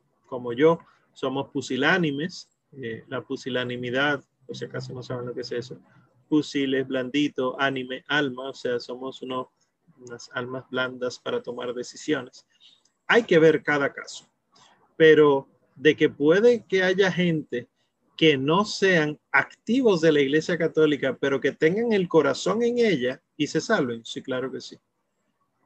Tener el corazón lo que quiere decir es tener la recta intención de la Iglesia querer ser de la iglesia y ya por eso entonces son una especie de hijos de la iglesia, pero por intención. Ya entonces su proceso de salvación pues ya lo conoce Dios. Ahora, alguien que niega rotundamente la iglesia y los medios de salvación, no, ese no, ese está fácil. Ese es ninguna de las anteriores. Eh, eh, Judith, tienes la mano levantada. Hola, buenas noches. ¿Me escuchan? Sí, señora. Sí, fuerte y claro, ok. Eh, bueno, la pregunta no es del Apocalipsis en sí, pero a propósito del tema de la iglesia que tocaban ahora, me, vino a la mente que siempre he tenido esta duda acerca, en el credo decimos, creo en, en un solo bautismo para el perdón de los pecados. Y esa parte siempre, o sea, o sea, me la decimos, ¿verdad? Pero siempre me, crea esta inquietud en cuanto a esto se refiere al bautismo que nosotros conocemos eh, para eh, borrar el pecado original, o sea, dígase, el que no se bautiza en la iglesia, el que no recibe ese sacramento del bautismo que nosotros conocemos, está exento de eso, del perdón de los pecados. Ojalá la palabra fuera exento. Eh, bueno, lo que la iglesia dice, nosotros creemos que hay un solo bautismo, énfasis en el uno, eh, queriendo decir que el, eh, no, tú no te puedes bautizar y rebautizar y constantemente bautizarte. Esto del bautismo en el Espíritu no es de la Iglesia Católica. Esto de yo era católico, pero ahora entonces me convertía, lo que tú quieras, a un Power Ranger. Y en esa iglesia, pues te hacen una especie de ritual con agua, ya eso sería un, sacrilegio contra el sacramento. Si te fijas, digo, no sé si saben, un cristiano no católico bautizado en esa denominación cristiana, eh, bautizado en el nombre del Padre y del Hijo y del Espíritu Santo, con agua y con la intención de salvarse, cuando pasa al seno de la iglesia, es decir, ya yo quiero ser católico, la iglesia no les repite el bautizo, o sea, el, acto del agua, sino que lo que hace es completarle el rito. Se le unge con el santo crisma, se le pone a profesar la fe si es un adulto, etcétera. Porque nosotros creemos en un solo bautismo. Como es puerta de salvación, la iglesia no tiene la exclusividad de eso. Y por eso la misma iglesia enseña que hasta un no creyente, un infiel, si bautiza con la intención de la iglesia, con las palabras y los signos, bautiza verdaderamente. Eso es lo que dice. O sea que el que no se bautiza no se salva. Eso es lo que nos enseña el Señor Jesucristo. Dice, el que cree y se bautice, ese se salvará. Y bueno, eh, a uno le cuesta a veces decir, ¿qué? Pero es que Dios no puede, pero es que esas son las normas del juego. Otra cosa es que no se bauticen porque Omar ha dado mal testimonio. Bueno, ahí el no bautismo de esa persona es a mí que me lo van a tomar en cuenta. Y, bueno, que no me lo tomen en cuenta. Hay que portarse bien, mis queridos. Eh, Lisa preguntó algo por el chat eh, que dice, ay, se me, se me movió aquí. Eh, que si ahora es que estamos en el Apocalipsis, años atrás la interpretación era la misma. Bueno, nosotros no decimos ahora que, bueno, Apocalipsis es revelación, ¿verdad? No es el final del mundo. Pero desde el siglo I, los cristianos están diciendo, se está acabando, señores, esta es la última, la última. Cambiamos de siglo, siglo II, esta ya sí, sí es la definitiva, ya esta definitiva. Eh, ustedes recuerdan el, el Y2K, el año 2000, ya se acabó, este es el final de los tiempos y el mundo según nosotros, el mundo se ha ido acabando varias veces. Nadie sabe ni el día ni la hora. Pareciera que es el final, ¿verdad? Guerras, anuncio de guerra, catástrofe, pandemias, pareciera, pero realmente no sabemos. Entonces, las interpretaciones de antes eran más fuertes incluso. Déjame decirte que la iglesia llegó a prohibir las interpretaciones individuales del Apocalipsis porque la gente terminaba loca, creando sectas. Nosotros somos los elegidos, eh, el que no venga con nosotros. Entonces la iglesia, no, no, no, no. la misma iglesia te va a enseñar cómo es. Y esos temas, por ejemplo, eh, fue de lo que Martín Lutero decidió sacar. De la Biblia de Martín Lutero, él sacó el Apocalipsis, la original de él. Pues decía, no, esto no, esto no puede ser, este no es el Dios que conocemos. Pero la iglesia entonces le dice, oh, usted coge todos los libros, no coge ninguno, porque no puede ser así.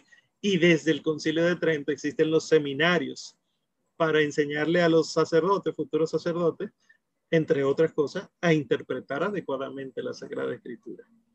Pero sí era mucho más fuerte la manera en la que se interpretaba. Así, ¿verdad? El calendario maya del 2012, que se le acabó la piedra. Y entonces, bueno, dejémoslo hasta ahí porque nadie va a vivir tanto. Y estamos nosotros volviéndonos locos. Bien, ¿alguna última inquietud o varias? Son las nueve y media, ¿verdad? Pero como es la última de, del curso, quizá media hora de gracia les convenga. Preguntas, dudas, aclaraciones sobre todo lo que hemos visto en este módulo, eh, los santos evangelios, los hechos de los apóstoles, las cartas de Juan, el Apocalipsis, Rosarelis, eso sí. Sí, yo tengo una duda, ah, ah bueno, pues es, de los evangelios, porque a esa clase no, no entré. cuando cuando este, Jesús va con, con Lázaro y lo resucita, ¿por qué los evangelios hablan de resurrección? Y, o, por qué no dicen que lo revivió? Porque supongo que volvió a morir Lázaro, ¿no? Sí, vuelve a morir Lázaro y es cierto, eh, debería decir revivir. Eso recuerdo que doña Bienchi sugirió ese concepto. ¿Por qué no lo revivió? Lo que pasa es el idioma. Nosotros no, hacemos mucho alarde de que el español es bien completo, que tiene muchas palabras, pero las lenguas humanas tienen limitaciones. Entonces, nosotros decimos la, la resurrección de Cristo y hablamos de la resucitación de un paciente que estaba muerto, ¿verdad? Yo lo resucité, la resucitación. Pero el verbo resucitar es tanto para resurrección como para resucitación. En español yo no puedo decir resurrecto, resurrectar, eso no existe. Y el idioma entonces nos juega a estos, esta, esta, estas cosas. Realmente el idioma tiene muchos problemas, cualquier idioma, por más puro que sea, inventado que sea como el esperanto, tiene muchas limitaciones. Entonces, si la realidad es que Lázaro pues muere, y, tiene que esperar la, resurrección de Cristo para él resucitar para la vida eterna, claro que sí. Igual pasa, eh, esta acotación siempre, esta acotación siempre la hago, igual pasa, por ejemplo, con el verbo comulgar. Comulgar, el sustantivo sería comunión, ¿no, señor? Uno, obviamente sí, sí, pero lo, lo sería comulgación, pero eso no existe. Entonces, comunión es de entrar en comunión, pero comulgar es de comer. Entonces, en la comunión suceden dos cosas. Comulgo y entro en la comunión. Pero el idioma nos juega muchas, muchas malas pasadas. Ya sí, Rosarelis, adelante. Buenas noches. Buenas noches. Omar, aclárame algo que es sobre el librito devorado. Como que yo no entendí bien esa partecita ahí. El librito devorado viene a ser lo que para nosotros es ahora el Antiguo Testamento. Cuando Juan escribe el Apocalipsis no existe la Biblia, ¿verdad? No existe Antiguo y Nuevo Testamento, sino que existe lo que nosotros consideramos Antiguo Testamento, que es la ley, la Torah, los profetas y las interpretaciones. Esto es Antiguo Testamento.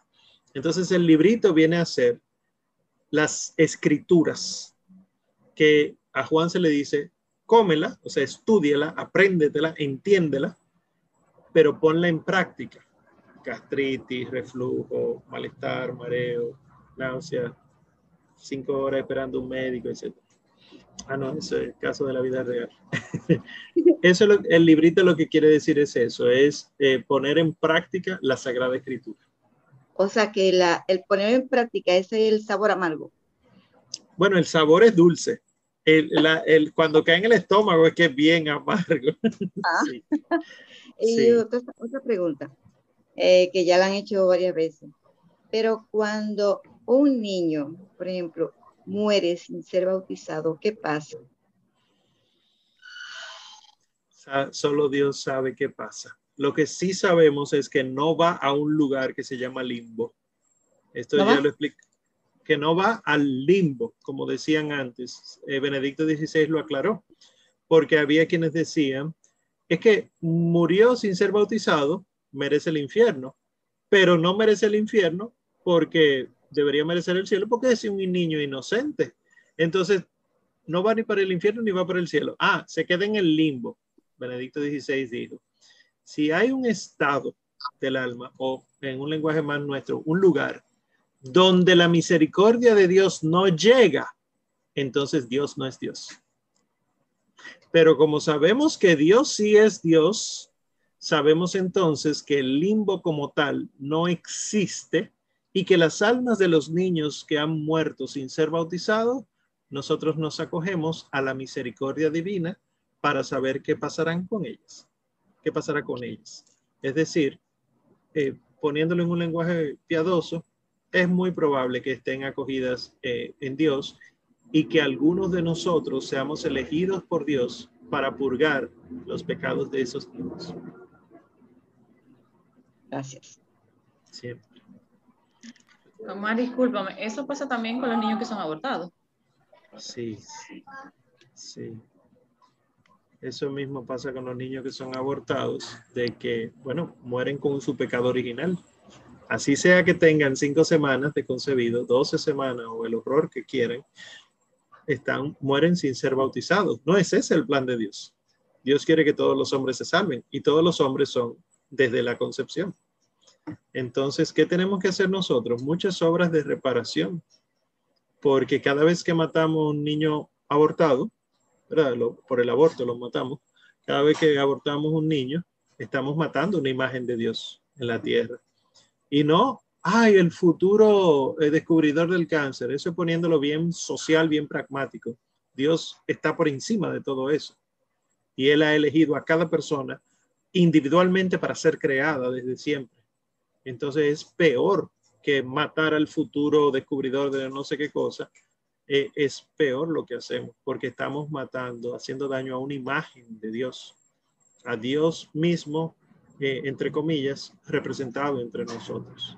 Y Dios, en ocasiones, lo digo para aquellos que tienen en mente las tres causales, Dios, en ocasiones, quiere que sus hijos sean una imagen suya desfigurada físicamente malformación congénita, o sean concebidos en dificultades, eh, una, violación o un riesgo de vida de la madre. Por ejemplo, la gran vida nuestra, nuestro Señor Jesucristo, fue concebido en una dificultad, dificultad social, ¿verdad? Una mujer que no conocía varón, que tiene a este niño de parte de Dios. Eso fue una dificultad. Que bendito sea Dios, para el judaísmo el aborto es condenado, y por eso tenía Dios que nacer entre todas las religiones que existían del judaísmo, entre tantas cosas, ¿verdad? Él fue que lo preparó, porque de haber nacido, por ejemplo, entre griegos o entre persas o entre romanos, que sí conocían el aborto y hasta lo fomentaban, entonces probablemente hubieran abortado al Hijo de Dios. Y la condena para este mundo hubiera sido automática. No habría ni que anunciarla. Siete trompetas, no, la séptima de una vez. Y yo no quiero ni pensar en eso. Eso sí es lo que a mí me pone nervioso, no es el libro del Apocalipsis. Lisa, ¿quieres decir algo? Adelante. Y entonces eso que dicen, buenas noches, perdón. Buenas noches. Eh, de la el abuso hacia María por ser una adolescente, que no sé qué, y por ahí María se va. Mentira, mentira, mentira. Eh, el, concepto de ahora es qué abuso es el, yo no quiero ni repetir lo que dicen. Eh, Dios sabe perfectamente lo que hace. Dios es Dios. Y por lo tanto, lo impresionante de, entre otras cosas, yo pienso en la piedad de Miguel Ángel. Cuando ustedes ven la, piedad, ustedes ven que Cristo muerto entre los brazos de María, pero María es jovencita en esa imagen. Y entonces hay una banda que le cruza por el frente eh, en, ese, en, esa, en esa escultura que dice eclesia. O sea, María es la iglesia. Y como la iglesia, la iglesia nace del costado abierto de Cristo en la cruz, quien recibe en sus brazos a Cristo, además de María, es la iglesia recién naciente. Y por eso jovencita. Entonces, Dios no podía, digo podía, puede, puede hacerlo, pero ¿de qué sirve que Él hubiera venido en una mujer adulta si de una mujer adulta se espera que pueda quedar embarazada? Y además, entonces la iglesia nacería vieja. Si viene de una anciana, como se demostró que podía venir por la prima, Santa Isabel. Pero entonces Dios quiso que haya sido de una jovencita. Jovencita que si ustedes se ponen a pensar, no fue un abuso, si nuestras bisabuelas concebían en esas edades, entre 16 y 17 años. Y ustedes saben, eh, las, la primera menstruación eh, normalmente ocurre entre los 10, 11 años de edad y quiere decir que ya para la segunda menstruación hay capacidad para quedar embarazada, es decir, que no fue tan abuso. Pero ya eso es verdad, nosotros tratando de entender a Dios con, con una mirada racional y se nos va a explotar el cerebro. Ustedes están escribiendo por el chat. Déjenme leer el chat a ver qué, de, qué tanto yo me he perdido. A ver. Bueno, Roberto mandó un link con el video del padre Eduardo Chávez. Eso, muchas gracias. Lo digo, ¿verdad? Por, por la grabación en audio. El, el, reverendo padre se llama el presbítero Eduardo Chávez.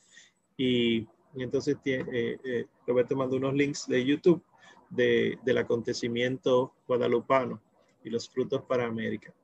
Entonces, ese yo lo había saltado, perdón.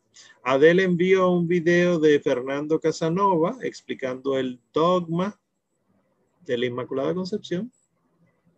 No. De que fuera de la iglesia no hay salvación. Ah, de extra iglesia no salvos. Oigan, eso tiene que venir alguien recién convertido. Pero qué bueno, qué bueno, no pasa nada. Eh,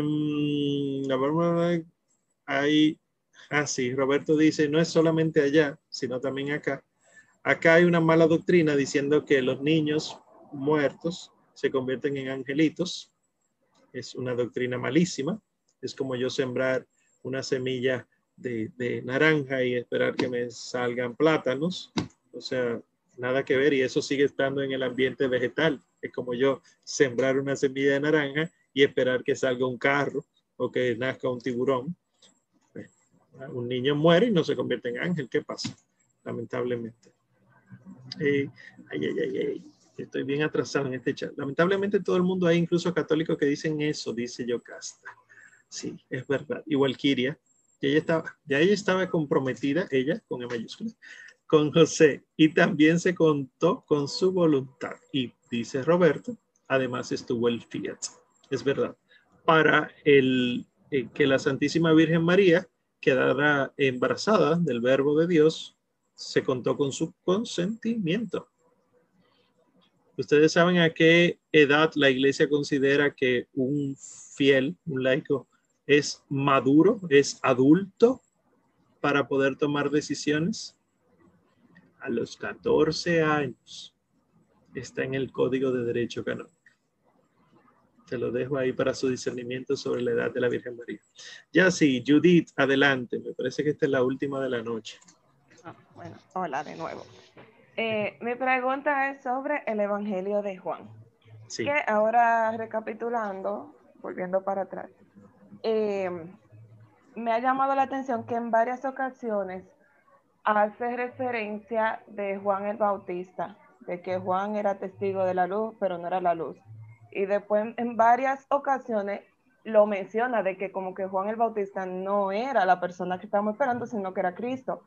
Y cada vez que lo menciona me llama la atención porque lo que me pregunto si era que en aquella época, en el inicio del cristianismo, o sea, si Juan el Bautista como tal era una figura como tan, que era como tan importante que la, que la gente pensaba que era él, que como que la iglesia era de Juan el Bautista, entonces como que había esa competencia entre Cristo y, y la persona y el personaje de él, que había sí. como que hacer esa diferencia.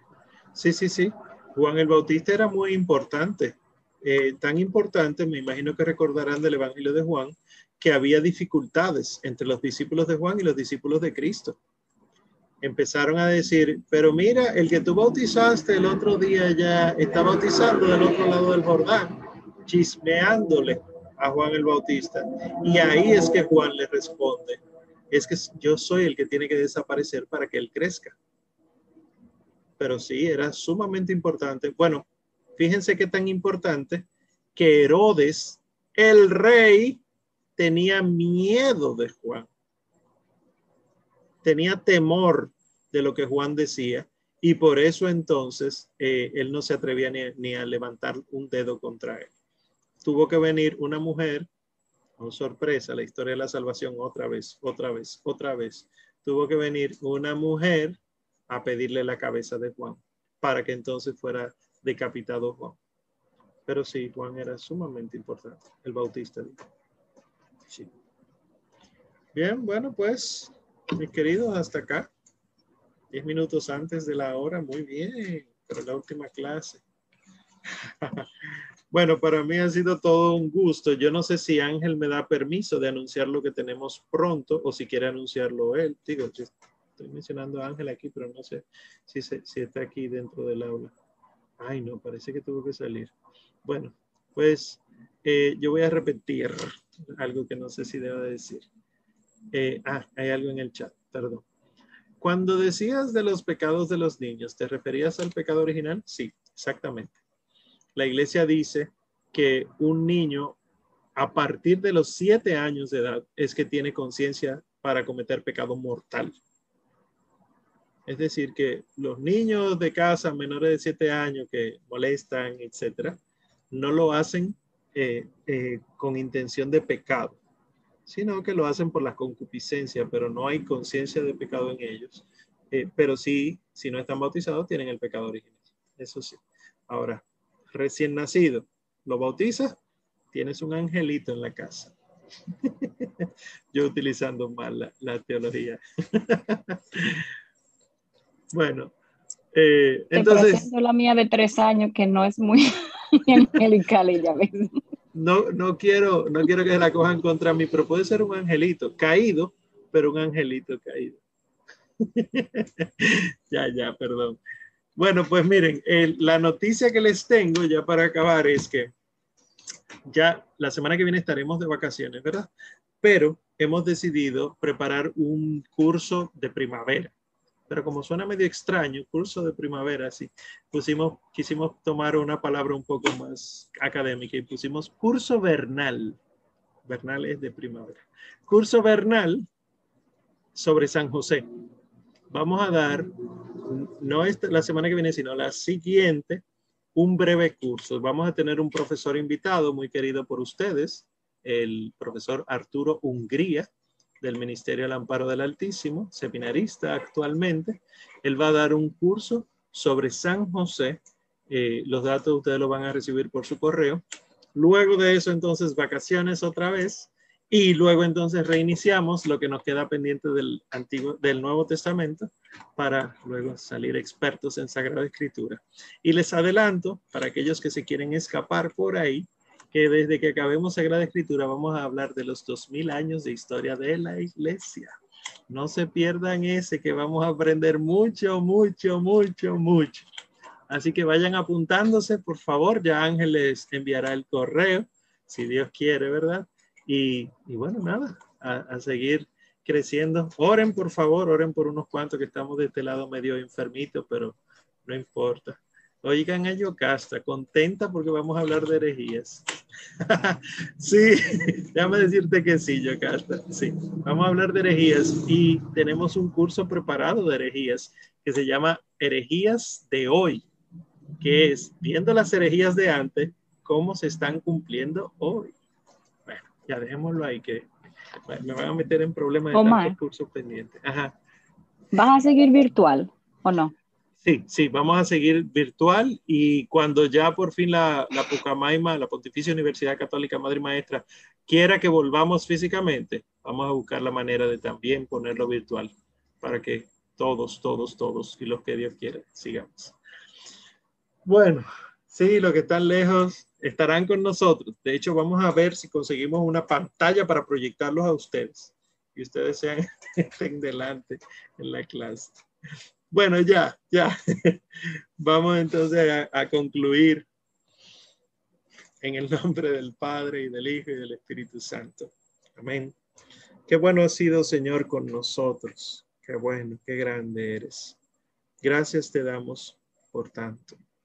Te pedimos que esta noche sea según tu voluntad, noche de descanso, pero que si tenemos que batallar contra el enemigo, que lo hagamos y que tú, por tu misericordia, tomes en cuenta este pequeño sacrificio que hacemos por la salvación de las almas. Si es tu voluntad que seamos almas víctimas para, por los niños abortados, por las personas asesinadas, por los que han caído en las garras del narcotráfico, de la prostitución, de la droga, que así sea, Señor.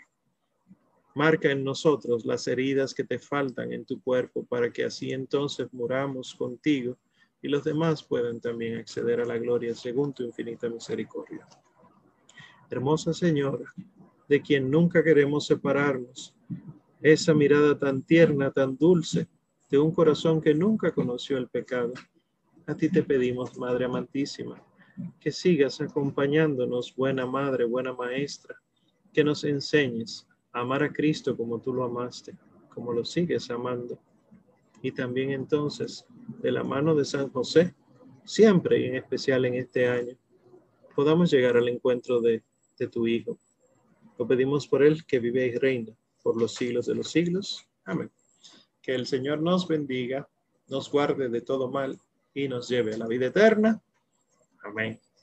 Pues feliz noche para todos y Dios le bendiga.